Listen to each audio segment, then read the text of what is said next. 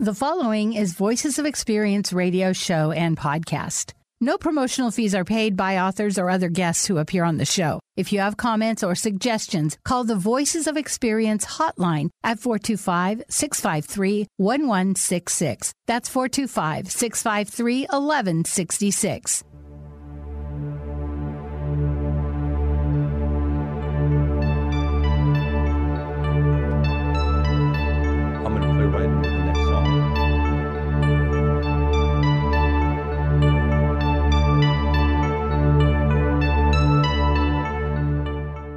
All right, welcome to Voices of Experience. My name is Paul Casey. Welcome to KIXI AM 880 and to KKNW 1150 AM. And tuning into this show once again. Have a great program again today, as always. And let's see, one of the Erics is gone today, Eric Crema, but he did have an interview. He just won't be here live today, but he's got an interview later in the show, which is going to be very interesting. It's about cover that load in your vehicle to make sure. So, Eric Ryder, how are you today?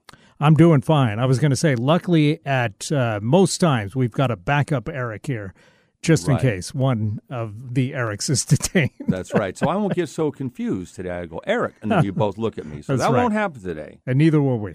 Right. Well, I'm going to also kind of mix things up a little bit today. Normally I play either the Timeless Classics or the One Hit Wonder at the end of the show. So I said, let's mix it up. Let's start it with that today before we dive into it. So there's two elements to this. First of all, when I was looking for this song, the original song I was going to play, I found out that there was an Italian version of this song that came out the same year, and it was a huge hit there, probably even bigger than here. So it was originally sung by a gentleman by the name of Ragazzo della Via Gluck, and it's The Boy from Gluck. That is actually the name of the song, excuse me. And it was sung by an Andre Ono Celentano. Okay, I think I got that out fairly good. But anyhow, he sang it, and then some people in the U.S. and some from Britain, like, for example, Dusty Springfield, began to sing it. And so that became, you know, a pretty big hit around the world until, well, let's play that right now and hear this wonderful Italian song that was from 1966, just the beginning, and listen to how the people reacted.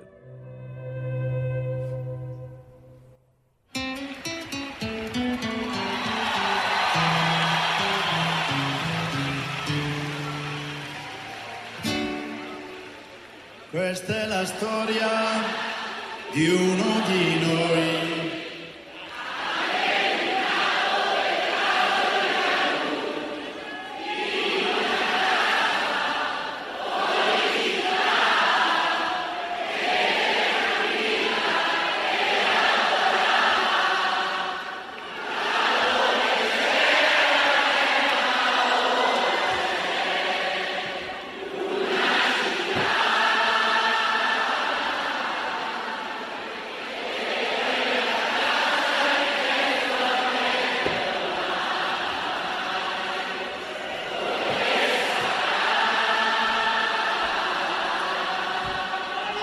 Questo ragazzo della mia tour si divertiva a giocare con me, ma un giorno disse vado in città e lo diceva mentre piangeva, e ogni domanda amico non sei contento, vai finalmente a stare in città, la troverai le cose.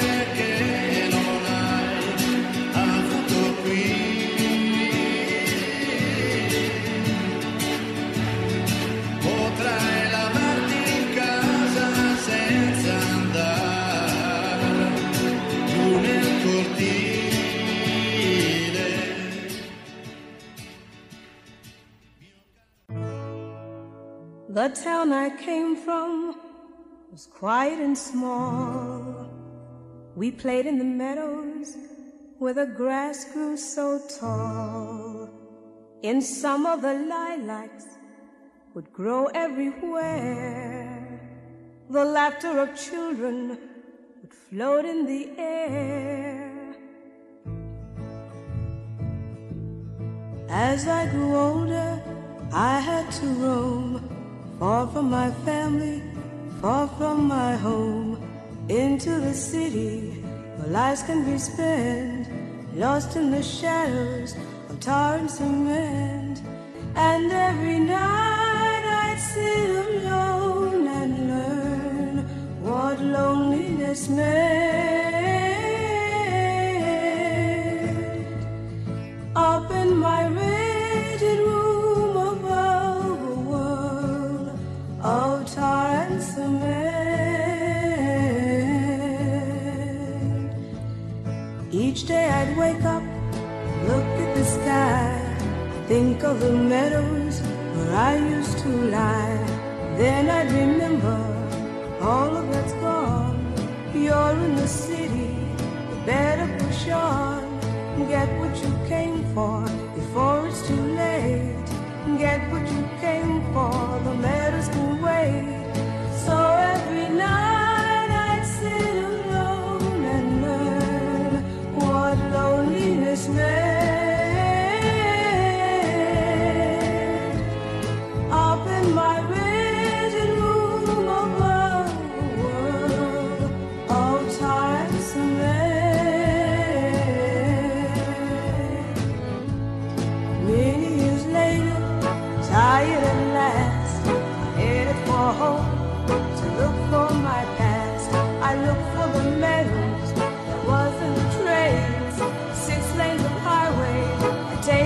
Place where were the lilacs and all that they meant, nothing but acres of tar and cement. Yet I can see there so clearly now, where has it gone? Yes, I can see there so clearly now. So if you were waiting for that version, it was sung by a very special woman, and her name is Verdell Smith. It was a one-hit wonder from 1966, and again, that was sung after the Italian version was sung earlier that year. Normally, you don't have songs that are originally sung by somebody, and then that year it becomes such a big hit. But her version went to number 1 in Australia and number 38 in the United States. And I just wanted to say one thing.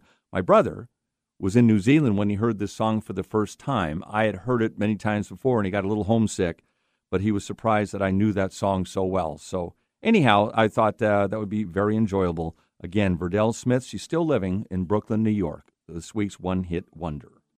You're listening to an encore show of Voices of Experience that originally aired on June 14th, 2023. Voices of Experience will return next week with new shows on January 24th.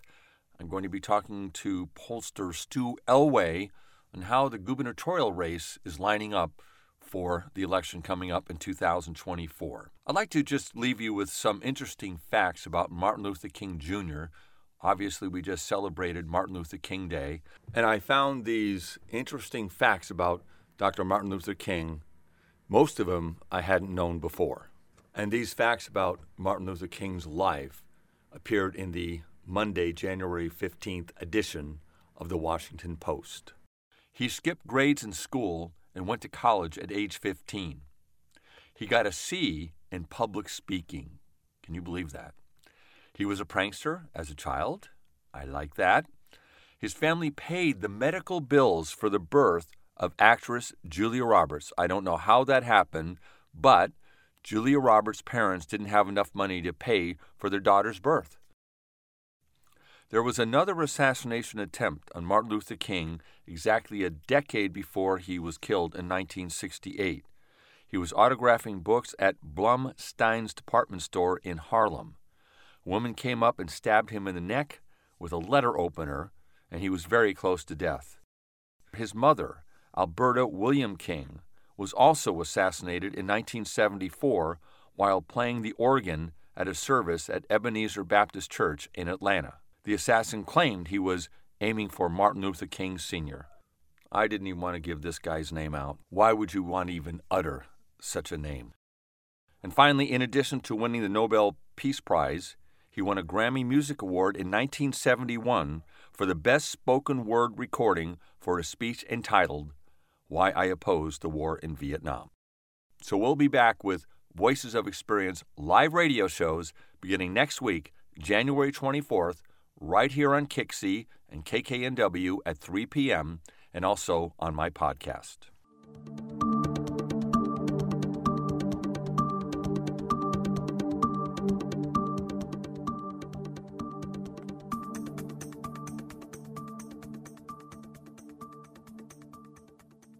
So we have a Bob Donegan who's going to join us in just a few moments. Actually, I had this interview with him yesterday, and he took me and a bunch of other Rotarians on a tour of the Seattle Waterfront.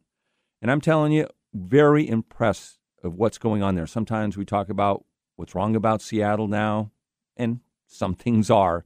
But this is what's right about Seattle now. Really, the community coming together, and this is going to be a spectacular showcase for our city in a very short period of time. And he is the current president of IVERS. Let's pick up with the interview I had with him yesterday about the Seattle Waterfront and what's going on. So today, the walkway in front of the piers is about 11 feet wide.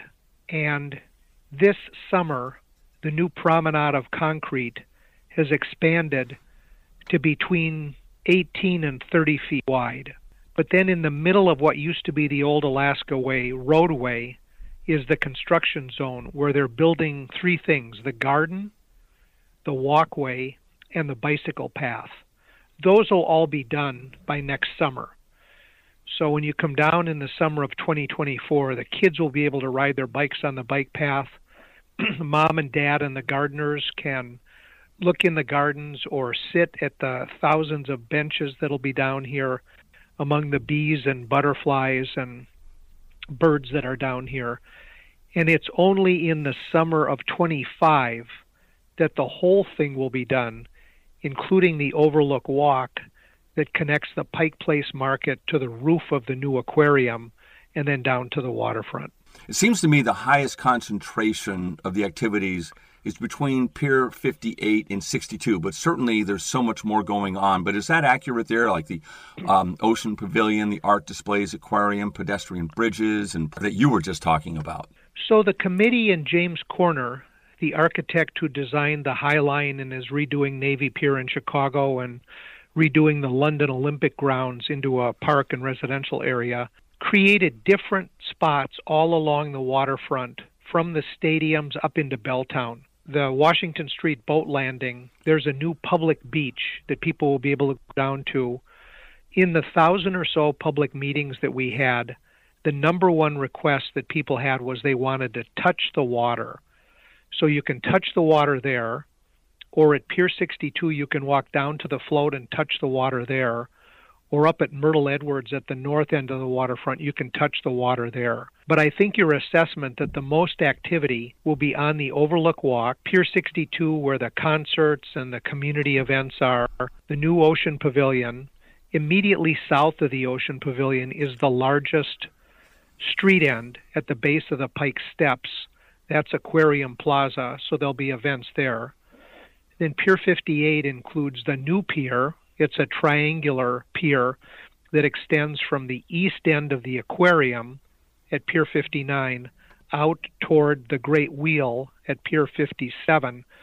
And there's a seating area, a picnic area, a concert area, and most importantly, the new play area for kids who are on the waterfront.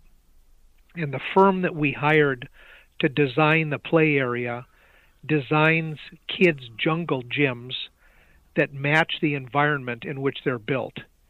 So this climbing structure and play area has an octopus and jellyfish and all kinds of sea creatures that the kids are playing in, when below them are octopuses and jellyfishes and all kinds of sea creatures. But I think your assessment that the most activity will be between the Great Wheel, Pier 57, the Pike Place Market, and Pier 62 is reasonable. And also, there's going to be tree-lined pathways from the waterfront to the stadiums, T-Mobile and Lumen Field? Correct. You'll remember that originally Alaskan Way was called Railroad Way because there were 9 different railroad tracks that ran along the waterfront. And there's one small section of Railroad Way that still exists, and that's between the south end of Alaskan Way and Occidental at Lumen Field. And that little 2-block strip is called Railroad Way. There'll be a new promenade, lots of plantings, lots of interesting art there to make it easy for people to get off the ferries and into stadiums for concerts and events and games, or from Pioneer Square over to the waterfront on Railroad Way. And then there's other connections that are a part of this project, which is from Alaska Way, or the new street name Zidza-Lalich, into Pioneer Square, and from Pike and Pine into the convention and hotel district. All of those streets are being redone and re-landscaped to make it easier for people to walk, places to park, pedestrians to make it easy, and bikes to get to and from the new waterfront. That's all a part of this 20.6-acre project. From the tour that you said something that I thought was very interesting, but the target audience here is women for two reasons. You want to build a very safe zone for people, and the cleanliness of the whole project. So, Paul, when we looked at the best parks we could find around the world, one of the things we discovered was if you ever find yourself in a place where there are no women, you should immediately leave, because women's sense of safety tends to be much more acute than men's sense of safety. And one of the ways that women use to determine if a place is safe is, are the restrooms clean? So immediately east of New Pier 58, we have 19 restrooms being built. They have individual stalls. When they're open, there will be a concierge in the building keeping it clean. And during the summer, on the counters, we'll have fresh flowers. People told us that restrooms matter. There are the private company restrooms on the waterfront, but there were no public restrooms, and now there will be restrooms on the waterfront. Would this project, on the scale it is going now, would this have happened if the viaduct was still standing?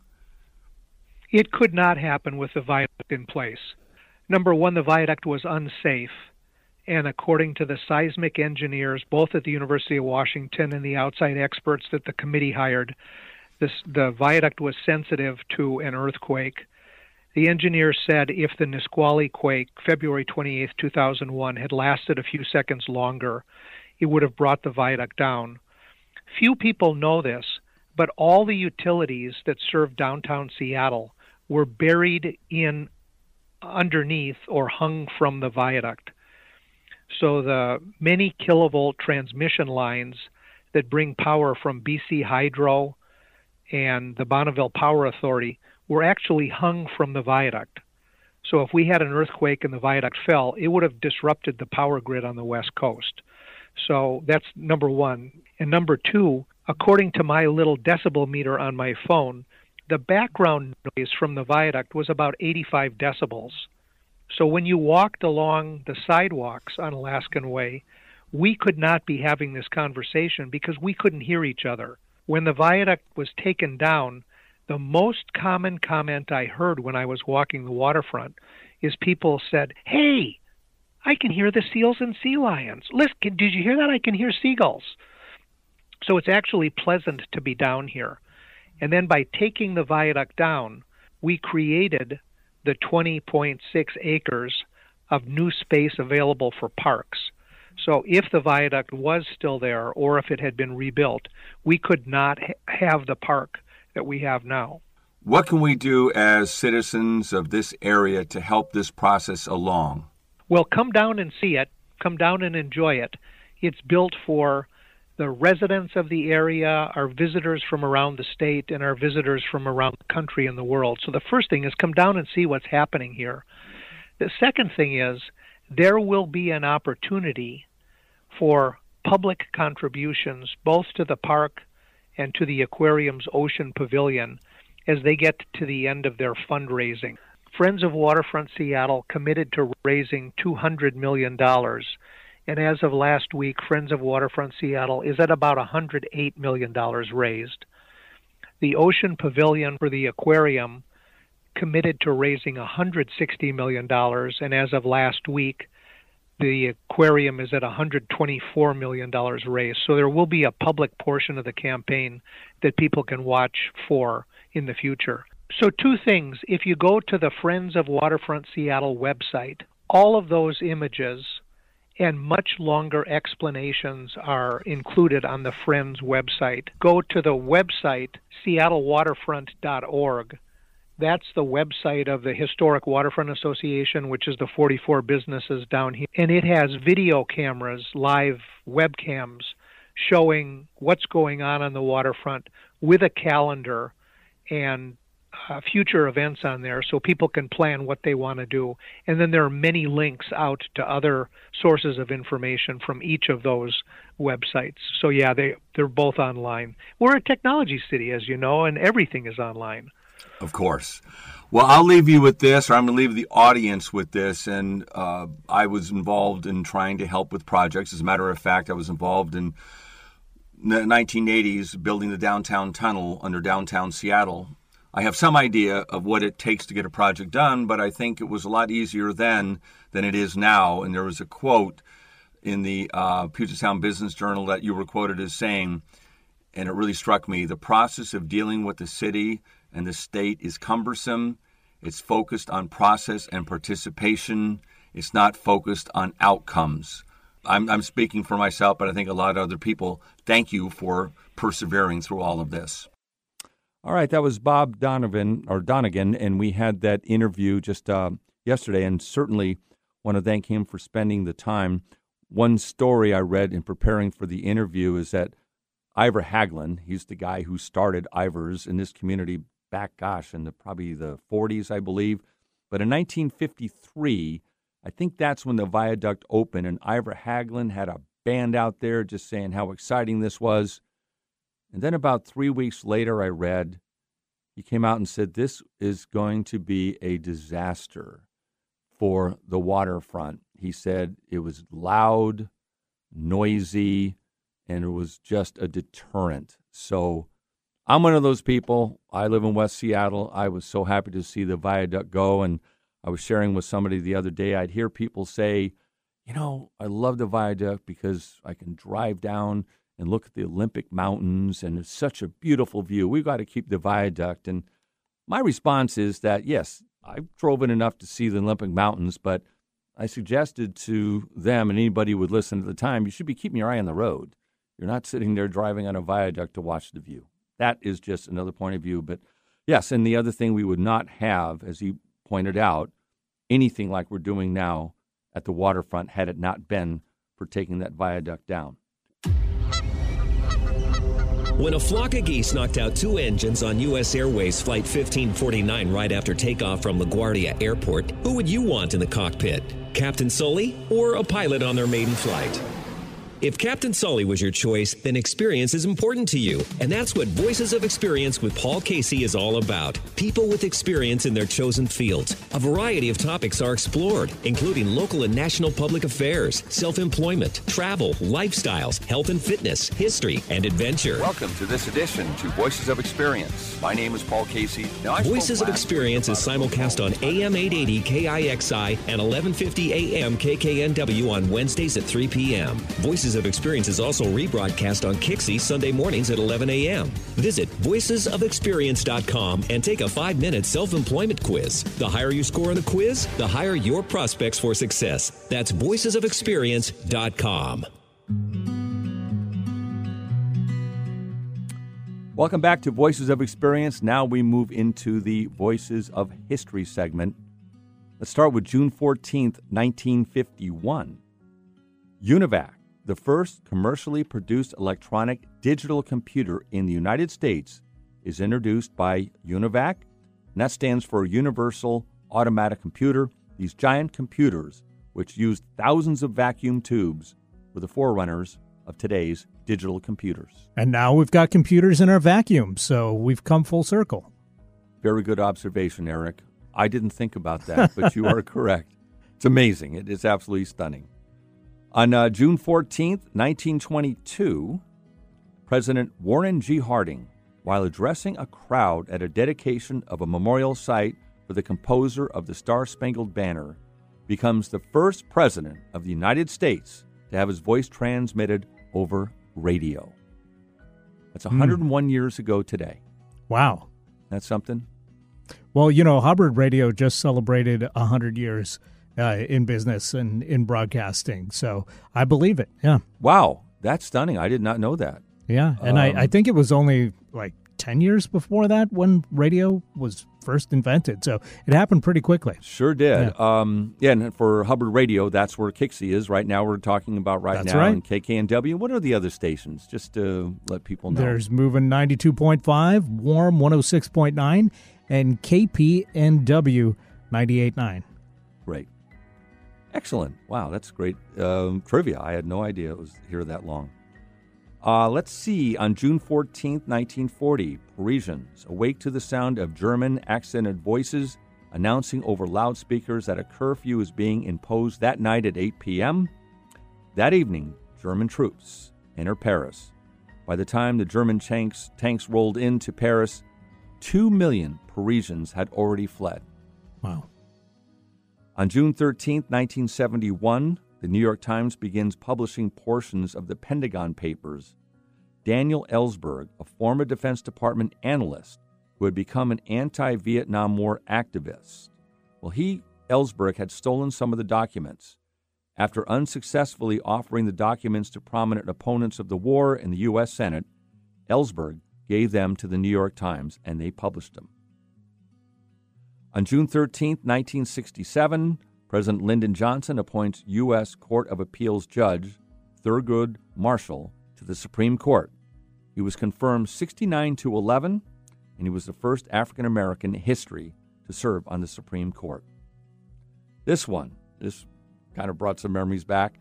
On June 12, 1994, the tragedy, Nicole Brown Simpson and her friend Ron Goldman were stabbed to death outside Nicole's home in Brentwood, California. O.J. Simpson became the chief suspect. Shocking. Although he had agreed to turn himself in, Simpson escaped with a friend, Al Cowlings, in a white Ford Bronco. Do you remember this? I do, yeah. And that was on June 17th. That would be 29 years ago today. They were heading down the streets of L.A., or the freeways. Like one of the slowest car chases in history. Yes. That was very part of the story. I mean, right. Just and let it was him all go. Covered live on TV. I remember that. You know. Yeah, it was pretty crazy. I came into it. It had already been going, and no one told me about it. I remember came in. It was a nice day. I was living downtown, and I see this white Bronco going. I don't know what's happening. Mm-hmm. And then I'm sitting there, and I go, oh, my gosh, what is going on here? But he was carrying a passport, a disguise, and $1,700 in cash.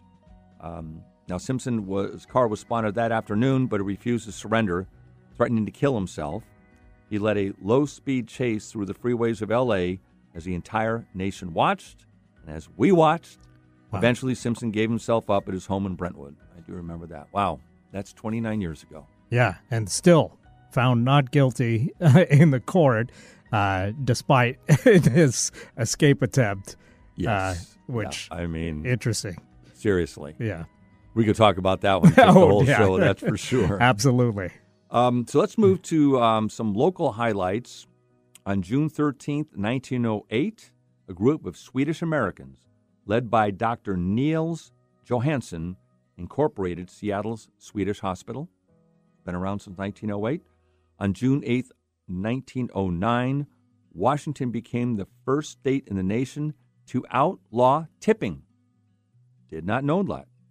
It was widely supported at the time by progressives and the labor movement, and a lot of other groups were supportive of it, but the prohibition was unenforceable and ignored, so it was repealed in 1913. And now we're kind of going back to that, aren't we, in Seattle restaurants and others? You don't tip, but, I mean, it's added into your food. Yeah, a few restaurants have attempted something like that, but for the most part, I think, tipping is still encouraged. I agree. Pretty much everywhere. That's very true. I think it was kind of a wave we thought would happen, but that was kind of before the pandemic, and I think maybe, I don't know if that had anything to do with it, but I thought, like, at some point Seattle was going to be, no tips, but it would be, just in your food bill. And yeah, I think that makes more sense to me. But, it's really hard to we still haven't adopted the metric system. So it's really hard once you've got, cultural momentum on your side to change it. Right. And then to think they tried it in 1909. Right. See? There you go. History repeats itself, like we were talking about during the break. And I just found out recently that TIP stands for to ensure promptness. I never knew that. I never knew it either. God, so I like listening to my own show. I learn a lot of stuff. Oh, that's pretty interesting. Yeah, then, what is it again? Tip what? To ensure promptness. To ensure promptness. Yeah, and then tipping comes from that abbreviation of tip. Never thought about that. Yeah. I didn't know that. That's like Johnny Carson. On June 13th, 1940, Native Americans from throughout the Northwest gathered at Kettle Falls in Stevens County for a ceremony of tears to mourn the loss of their ancestral fishing grounds to waters rising behind Grand Coulee Dam. A huge reservoir, Lake Roosevelt, took shape behind it, submerging towns and landmarks as it grew. On June 13, 1903, Snoqualmie Falls is incorporated. For generations, nearby Snoqualmie Falls has been a sacred site as the birthplace of the Snoqualmie tribe. Soon after the white settlers arrived in the Northwest in the 1850s, the falls became a tourist destination and later a source of hydroelectric power. In more recent years, the town provided the backdrop for the popular Twin Peaks television series. Were you a fan of Twin Peaks? I tried to watch it, and it's a beautiful looking show, but I never could really connect with the story, to be honest. So this is all courtesy of History Link and also the History Channel. So if you like these tidbits of history, you'll want to go to History Link. That's the more local one, historylink.org, or This Day in History, which is property of the History Channel. So anyhow, there you have it for today.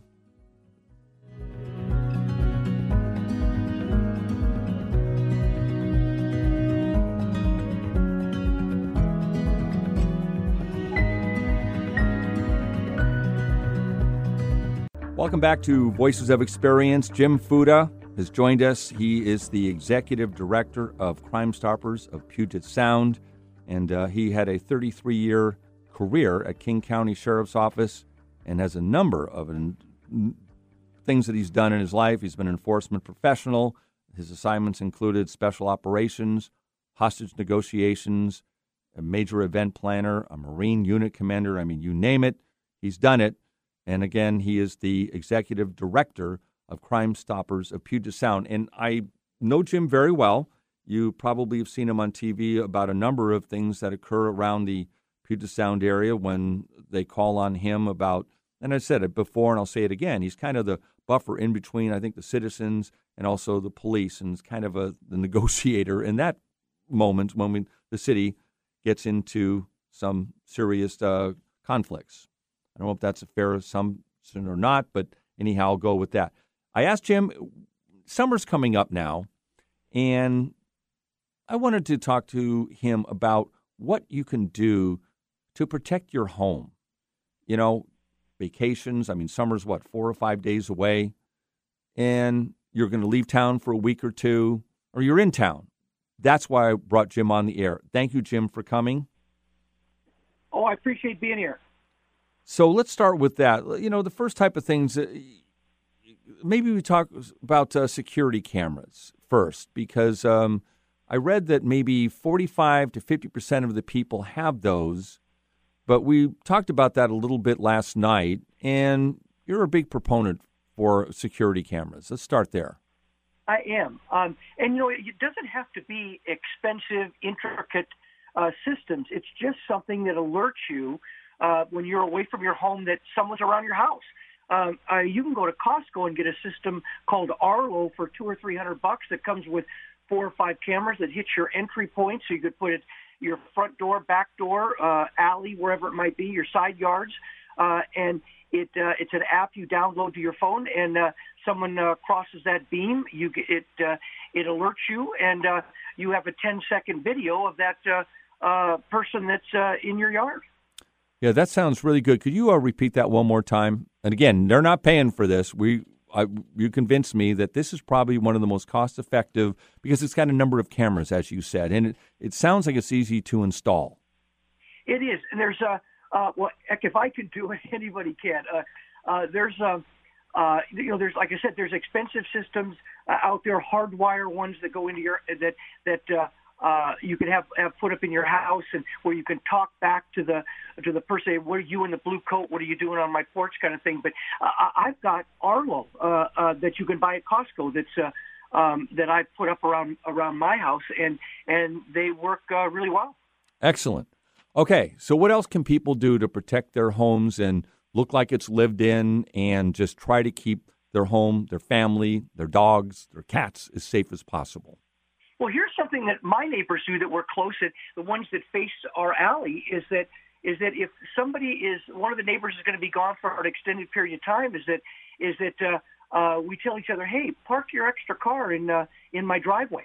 So it looks like it's occupied. Things like that. Make sure your newspapers are picked up or they're canceled while you're gone. Same thing with your mail. Make sure your mail isn't stacking up. And if you're going to be gone more than a couple, 3 weeks, and your phone or your yard is lawn grows a lot, have somebody mow your lawn. Little things like that.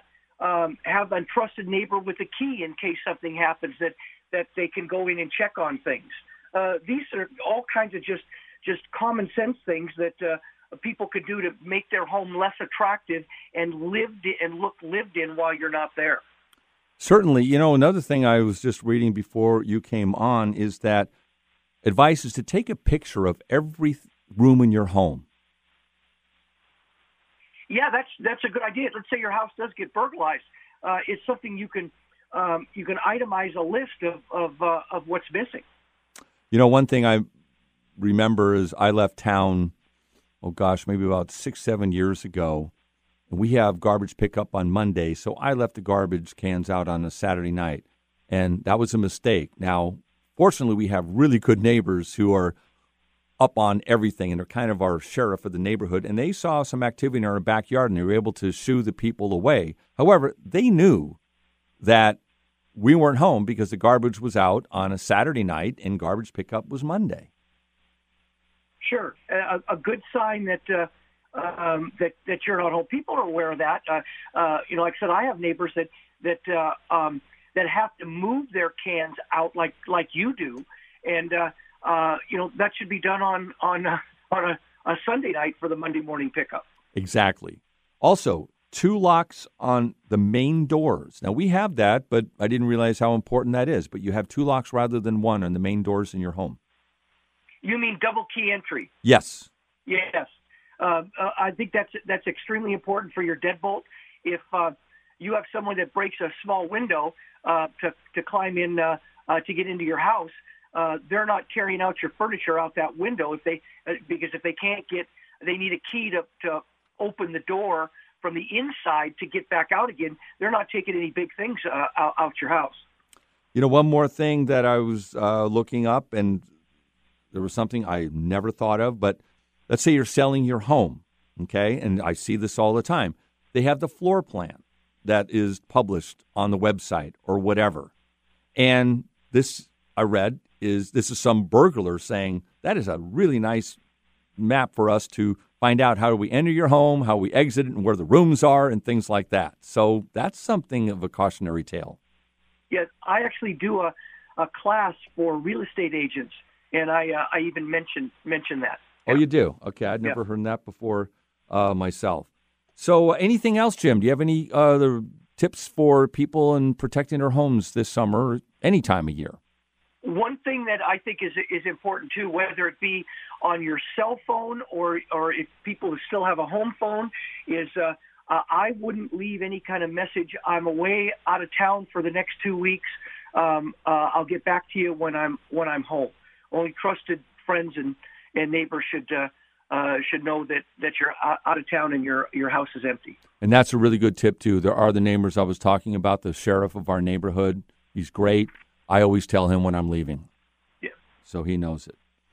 All right. Well, Jim, thank you very much. Crime Stoppers of Puget Sound, Executive Director. What is your website? I'm at jimfuda, JIMFUDA.com. And then our program is crimestoppers.com. Yep. And you do some great work. Thank you very much, Jim. Appreciate your time. Thanks. Take care.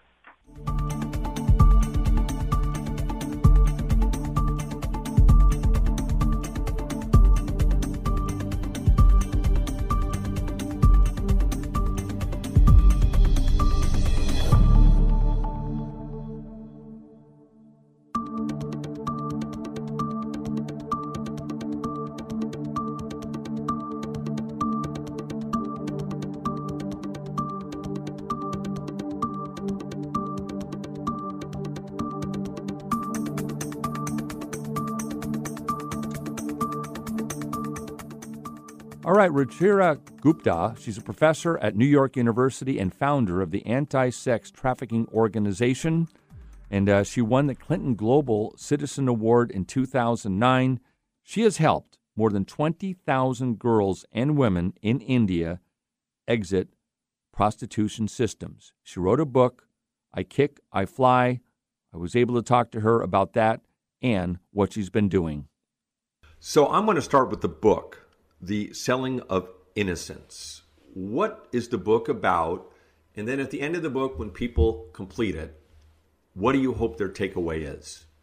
The book is called I Kick and I Fly, and it's based on the work that I have done with my NGO Apne Aap, which came out of the documentary I made called The Selling of Innocence on trafficking of children from Nepal to India. I wanted to use the horror that I had seen and turn it into something positive for human beings.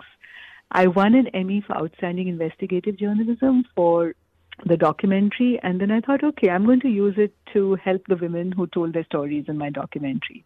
And that's how I started an NGO in the red light areas of India to educate the children of women in prostitution so that they would not have the same destiny as their mothers.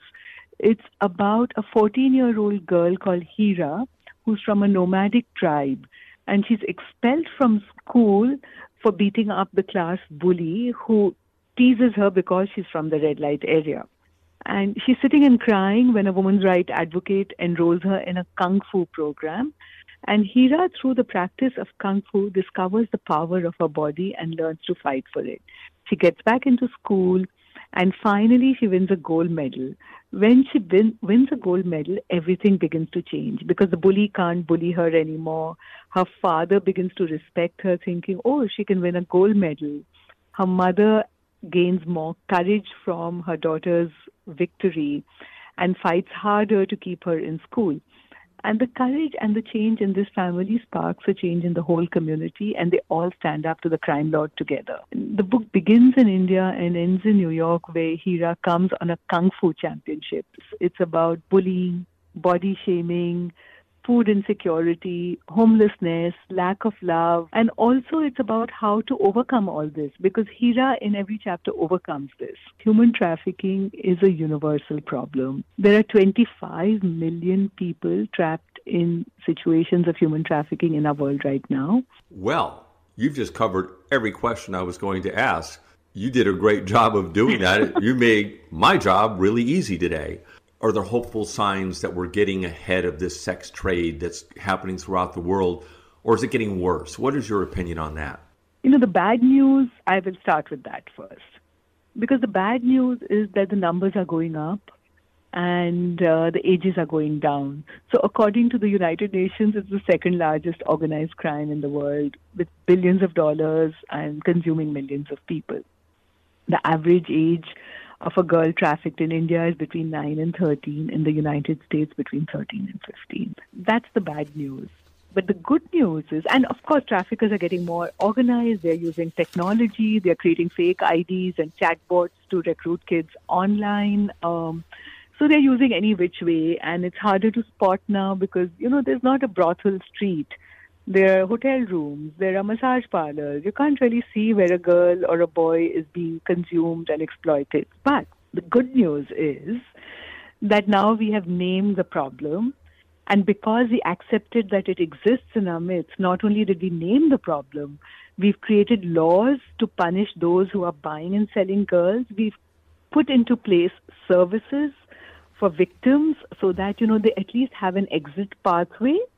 And we have also created ways to prevent youth from being trafficked. And that part, I think, needs much more work, which is what I Kick and I Fly is about, because this book actually shows how education can become a way to prevent young people from being trafficked.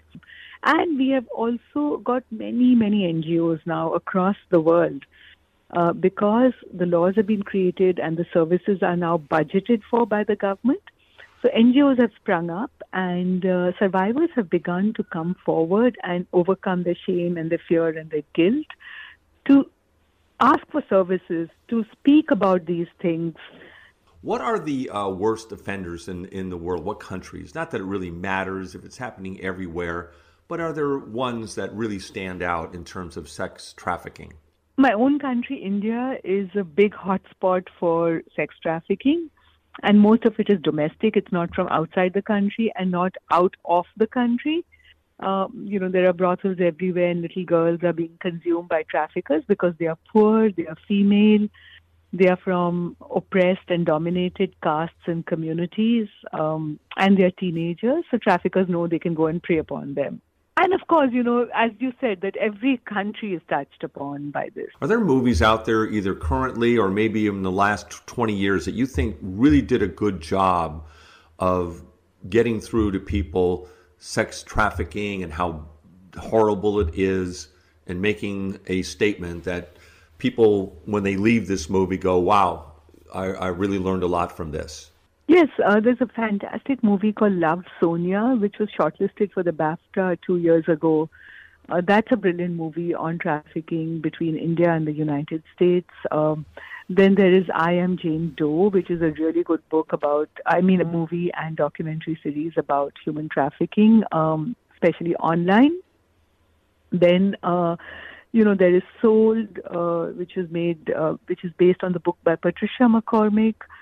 So, you know, there's a whole bunch of stuff, trafficked. There are more and more coming up all the time, which are worth watching and learning from. So is there anything you think, like 2 or 3 things that we are not doing that we could do that could really put a dent on reducing sex trafficking? I think we are maintaining a culture of silence around sex trafficking. We don't talk to young people about either sexual abuse or sex trafficking.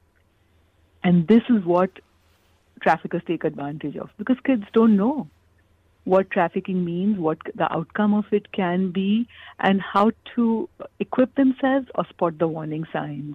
And I think it's really, really important that schools, parents, teachers, and young people come together to discuss these issues and challenge them. Anything else before we go? I wrote this book, I Kick and I Fly, because I wanted to pass on the baton to the next generation to join the movement against sex trafficking. We don't have slavery, we don't have monarchy anymore in our world. But this truly bad evil exists and we can change it.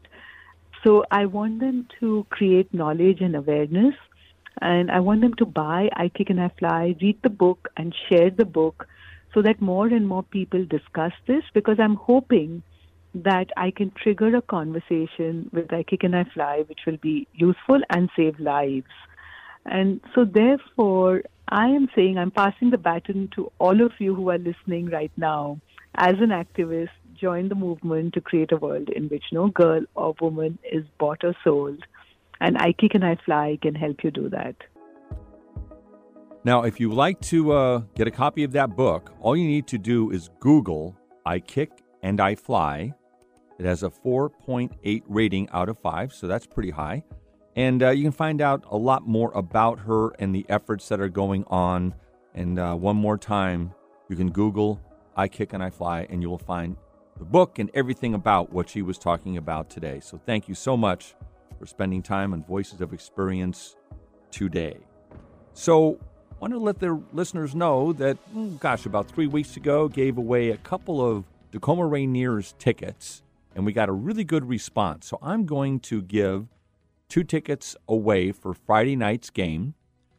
Let me give the phone number because the first caller is going to get the two tickets. Not going to ask any questions or anything like that, like who was the first baseball player to steal 25 bases. That would take too long, right? I'm just going to say if you give a call, the first one, the number is 425-653-1166. Leave your name and phone number, okay, both, so I can call you back and give you some details about it and where to pick the tickets up. That's 425-653-1166. Again, the first caller gets two tickets for the Rainiers game on Friday night, and this is what you do get. You get to sit in the dugout club, and that means you get box seats right behind home plate. You get a buffet dinner, complimentary. You get complimentary beverages. It includes wine, pop, water, snacks, free parking. The people who did win the tickets in the last round really enjoyed their experience. Again, that number is 425-653-1166. The game is Friday night at Cheney Stadium. That would be June 16th at 7:05 p.m. I know it's radio. I'm going to give the phone number out one more time for these two free tickets. The first caller gets them, 425-653-1166. So we're coming towards the end of this show, and just found something on the website that was sent to me this week, but it came from KIT Radio in Yakima. I thought it was kind of fun because from their perspective, they were saying these are the 10 essential lessons you'll learn living in Washington State. So I imagine if you're coming out here, it's a big place. So here's what they had to say. Number one, wildfires are the fifth weather season. Can't disagree with that. Number two. I think that applies to New York now as well. Well, very good point. Yes. There are people, in-laws and things we have live on the East Coast. Oh, you poor people out there, and it's kind of a West problem, whatever. Well, now it's everybody's problem. Yeah, exactly. So, yeah, they really got the dose of it like we have. But, yeah, it's very true. I mean, you can say that's sarcastic, being it's a fifth weather season, but it kind of is, and we have to take heed of that. Again, coffee is our life. It's only super rainy on the west side of the state. Okay. We love beer, number four. We are in an outdoor lifestyle kind of people.